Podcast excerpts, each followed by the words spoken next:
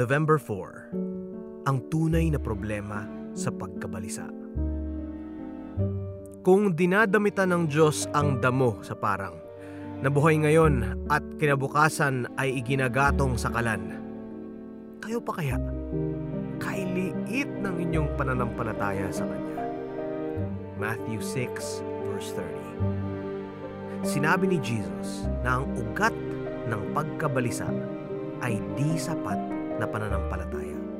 Kailiit ng inyong pananampalataya sa biyaya ng ating Ama sa hinaharap. Pwedeng ito ang isang reaksyon ng ilan. Hindi ito magandang balita.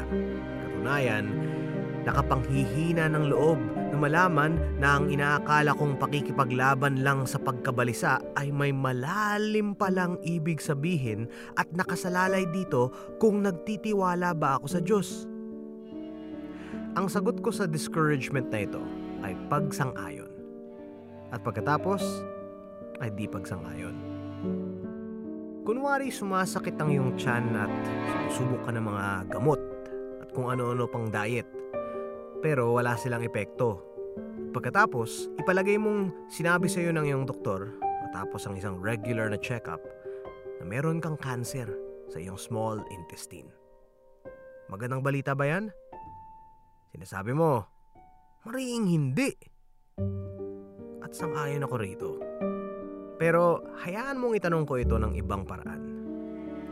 Natutuwa ka bang natuklasan ng doktor ang cancer habang ito'y pwede pang gamutin?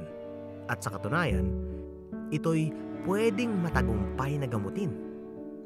Sinasabi mo, oo, oo, tuwang-tuwa akong natagpuan ng doktor ang tunay na problema. Muli, sumasang-ayon ako rito. Kaya ang balitang meron kang cancer ay hindi magandang balita. Pero sa isang banda, magandang balita ito. Dahil mabuting nalaman mo kung ano talaga ang problema. Lalo na kapag ang problema ay pwedeng gamutin successfully.